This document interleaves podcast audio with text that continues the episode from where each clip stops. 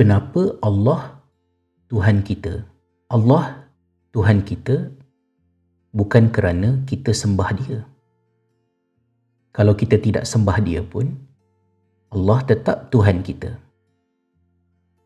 Ini adalah satu perkara yang sangat penting supaya kita dapat faham apakah bezanya Tuhan di dalam kepercayaan kita berbanding dengan Tuhan di dalam kepercayaan-kepercayaan yang lain. Dalam kepercayaan yang lain, selalunya Tuhan itu adalah Tuhan kerana dia disembah.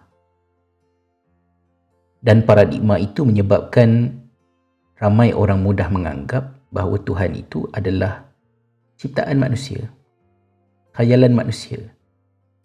Sebab dia menjadi Tuhan akibat daripada apa yang kita lakukan kepadanya, iaitu menyembahnya.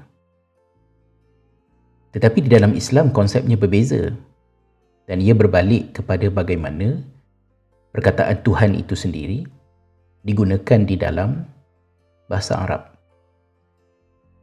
Ada dua perkataan yang diterjemahkan sebagai Tuhan. Satu adalah Rob dan satu adalah Ilah. Kalimah syahadah kita menggunakan perkataan Ilah. Kita sebut La ilaha illallah.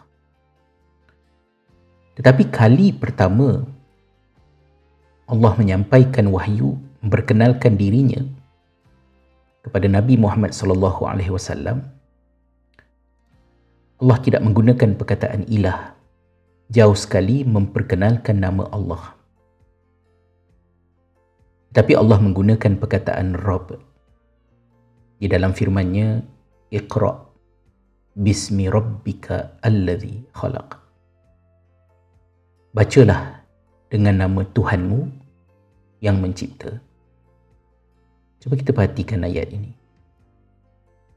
Walaupun matlamat agama adalah supaya manusia menyembah Allah.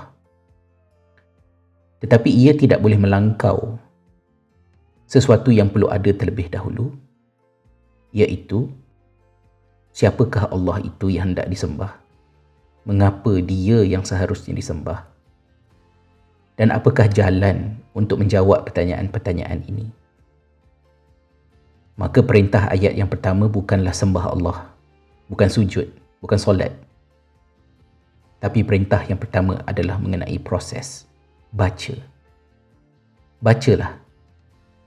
Bukan bacalah dengan nama Allah, belum. Allah belum memperkenalkan dirinya lagi. Bacalah dengan nama Tuhan. Allah gunakan perkataan Rabb Tuhan Tuhan yang mana? Tuhan Arab? Tuhan Yahudi? Tuhan Nasrani? Tidak. Bacalah dengan nama Tuhan engkau sendiri. Ia adalah di antara engkau dengan Tuhanmu sendiri. Mungkin ada orang fikir, ah, Tuhanku, aku tidak percaya kepada Tuhan. Tuhan mana yang kau maksudkan? Kalaulah ada pertanyaan semikian rupa, ayat ini telah bersedia untuk menjawabnya. Bacalah dengan nama Tuhanmu, iaitulah Tuhan yang mencipta. Allah itu adalah pencipta. Dan bila Allah itu pencipta, selain daripada Allah, semuanya adalah ciptaan. Tidak ada apa, sesiapa atau apa sahaja yang sama dengan dia. Kerana dia adalah pencipta dan selain daripadanya adalah ciptaan. Justru jika engkau setuju bahawa engkau dicipta,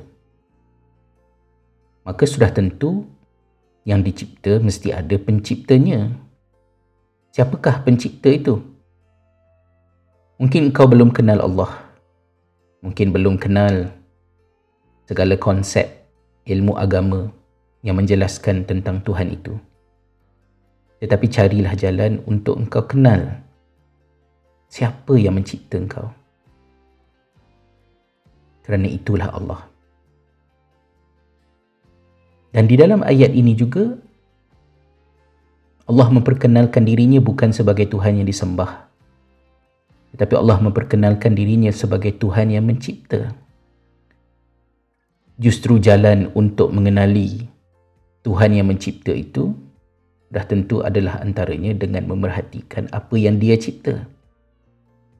Iaitu dirimu sendiri. Khalaqal insana min alaq.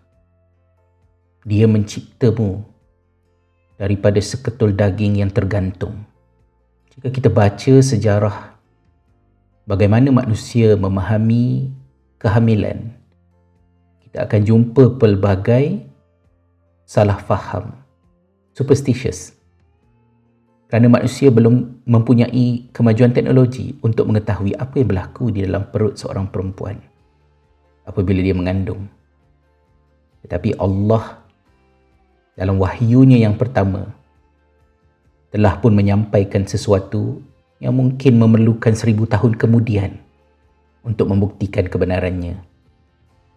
Bahawa manusia, kamu itu yang begitu kompleks yang ada dua mata, dua tangan, dua kaki, dua telinga, ada otak, ada jantung, ada segala-galanya.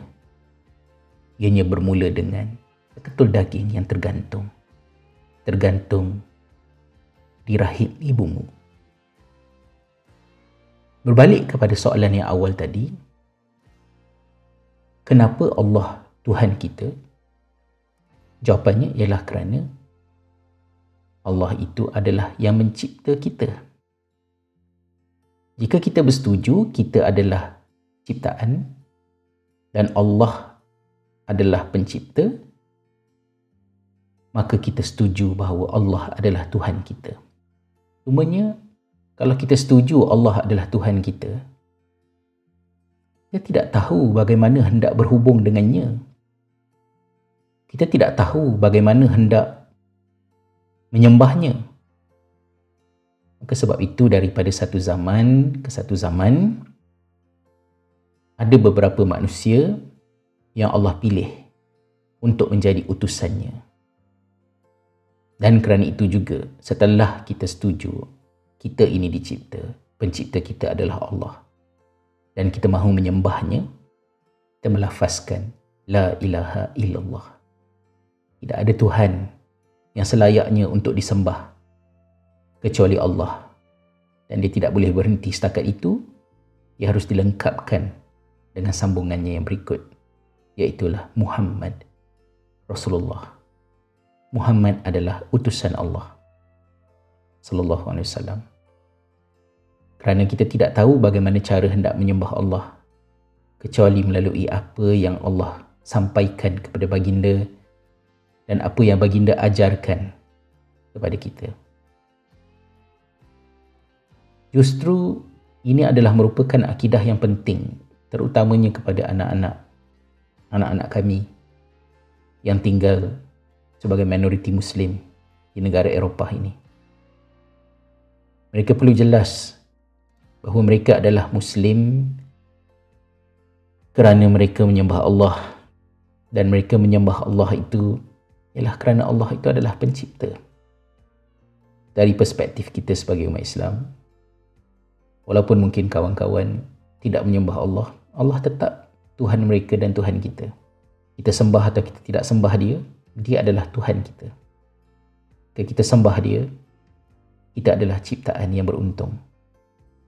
Jika kita lupakan dia, kita tinggalkan dia, kita abaikan dia. Ataupun kalau kita sembah dia dengan cara-cara yang tidak dibuktikan bahawa cara itu adalah cara yang dia mahukan. Rugilah kita.